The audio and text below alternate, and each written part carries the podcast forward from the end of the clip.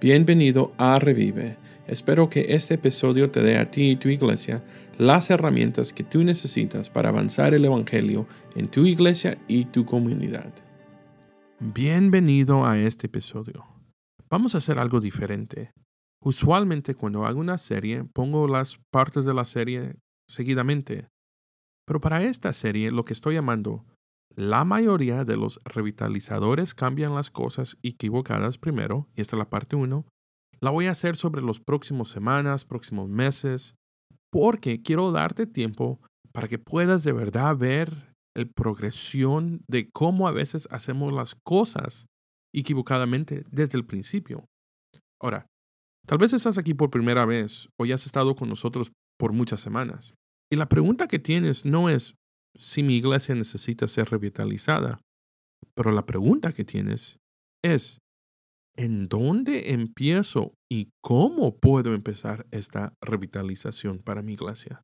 Ahora, mi experiencia ha sido que muchas personas que han pasado por tal vez seminarios o universidades bíblicas o a veces oyen algo en, en radio que dice que uno de los primeros pasos en la revitalización es purgar la membresía, reestructurar el liderazgo.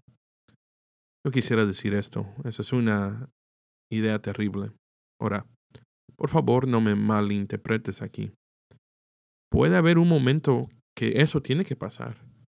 Tal vez hay un pecado o algo ilegal que está pasando. Yo entiendo esos momentos. Pero hay aquellos que piensan que la mejor opción o la mejor primera opción para empezar una revitalización es deshacerse de los que no quieren. Pero a veces se nos olvida que los que no quieren no es porque no quieran, es simplemente porque no saben. ¿Por qué no te enfocas en liderar espiritualmente? Tal vez entrenar a los miembros a ser evangelistas, Empieza tal vez a llegar a tu congregación, conocer a tu rebaño.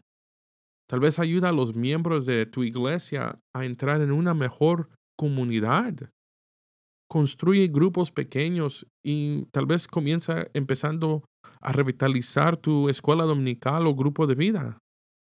Genera la sensación de que estamos haciendo algo y que esto, lo que estamos haciendo, marca la diferencia. Ahora, por favor, entienda conmigo un momento. Yo te entiendo cuando digo que a veces el ministerio sería un poco más fácil si unas personas se fueran. Y sin embargo, también yo he visto la bendición que sucede cuando las personas que deseamos que se fueran han sido transformadas por la gracia y el amor de Cristo. Algunas veces las personas tienen heridas profundas y necesitan ser sanadas. Me estaba reuniendo con una iglesia y elaborando estrategias para una revitalización y hacia el final el pastor miró cuánto trabajo iba a tomar esto y dijo esto. Creo que solo necesitamos unos buenos funerales y va a reducir el tiempo y el trabajo a la mitad. Ahora, entiendo que este pastor está frustrado Incluso diría que había sido herido por estos miembros. Mientras hacía esta broma, básicamente dijo esto. Estas personas solo necesitan morir para que todos podamos mejorar la iglesia. Wow. La triste verdad es que muchas personas en el ministerio piensan esta manera. Si tan solo esta persona se fuera o esta persona se detuviera, entonces las cosas serían más fácil. ¿Y sabes qué? Probablemente tengas la razón y tal vez las cosas serían mucho más fácil. Sin embargo, esta no debe ser nuestra postura como hombres que sirven a un Dios poderoso. Las personas que Dios te ha dado para que las guíes no solo están ahí para que puedas enseñarles, sino que también están ahí para que puedas aprender de ellas. Y yo te lo diré, Dios usará las personas que Él te ha dado para pastorearlas, para hacerte un mejor líder. Me recuerdo lo que dice Proverbios capítulo 27, verso 17. El hierro con hierro se aguza. Así es el hombre aguza el rostro de su conmigo. aquí está el primer punto para nosotros en este episodio. La mayoría de los revitalizadores quieren cambiar las cosas visuales primero. A menos que haya un peligro para la salud, no necesitas ir a comenzar a cambiar esa vieja alfombra roja o verde, o la pintura, o añadir nuevas pantallas de televisión. No estoy diciendo que no limpies un poco, pero lo que estoy diciendo es que de qué serviría un nuevo edificio cuando la iglesia, la gente, no están haciendo ni siquiera lo básico a lo que Dios los ha llamado a hacer. Ahora, permítame decir esto, que a veces las iglesias que están en declive no están muriendo porque son iglesias malas o malvadas, llenas de miembros egoístas o miembros siempre enojados. A veces hay buenas personas que caen en la trampa de simple sentirse cómodas. La comodidad puede matar a una iglesia también. Cuando las iglesias o los miembros de la iglesia están más interesados en mantener todo funcionando como está, la iglesia está en un camino muy peligroso. Una mentalidad de comodidad cegará a las personas a la necesidad de cambio. Una iglesia es un organismo vivo y los seres vivos no solo se mantienen, crecen o mueren. Y la iglesia no es diferente. El avance del Evangelio debe ser lo que nos impulsa, pero tristemente, muchas iglesias lo único que son impulsados a es la comodidad. Lo que estoy tratando de decir aquí es esto.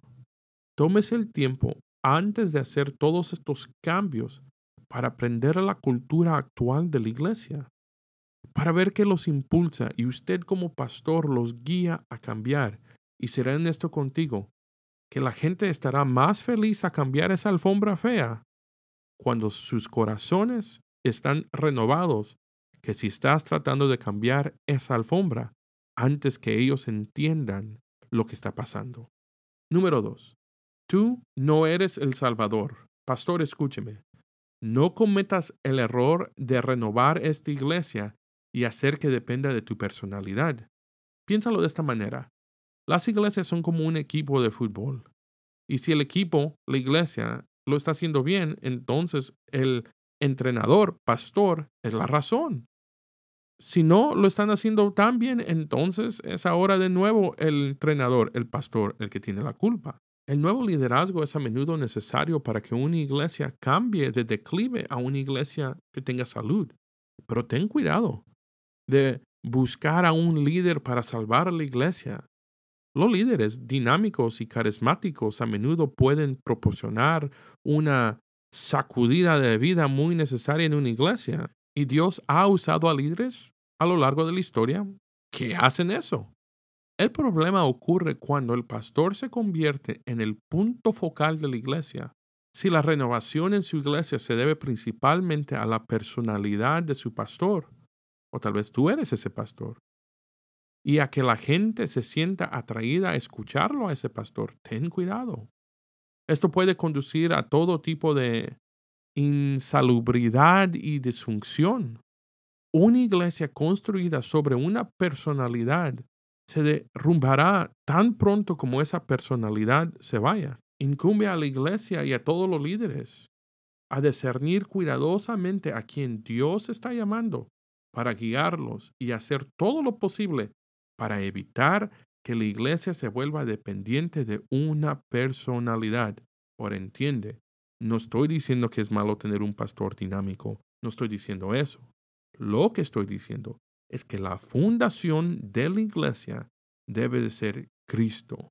La palabra de Dios debe ser predicada y sólo así vamos a ver la gente ser transformada. Ahora estaré hablando más de esto en otros episodios durante las próximas semanas.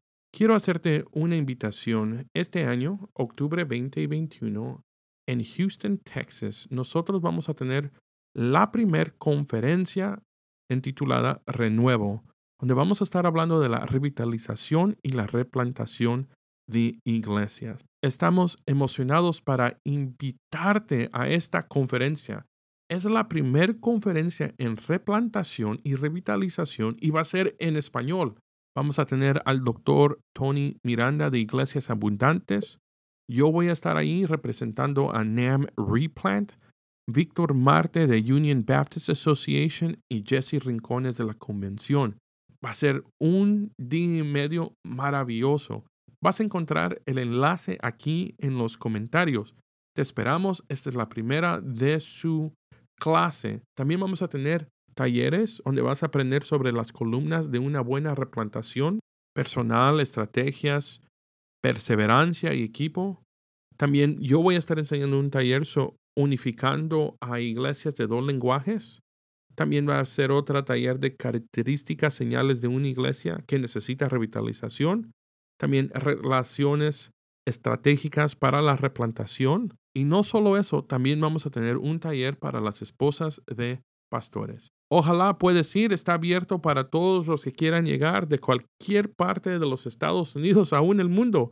Va a ser octubre 20 y 21 en Templo Bautista Ebenezer en Houston, Texas. Dejaré el enlace en este episodio. Dios te bendiga y sigo orando por ti y tus iglesias. Mi deseo, mi oración es que tu iglesia sea o revitalizada o replantada para que Dios pueda seguir usándote en esa comunidad donde ahorita actualmente estás. Gracias por acompañarme hoy. Asegúrese de suscribir a este podcast. Me encantaría saber que eres parte de la familia. Para saber más sobre la renovación y replantación de iglesias, sigue escuchando semanalmente o escríbenos. Si este episodio te resultó útil, compártelo y déjanos una reseña.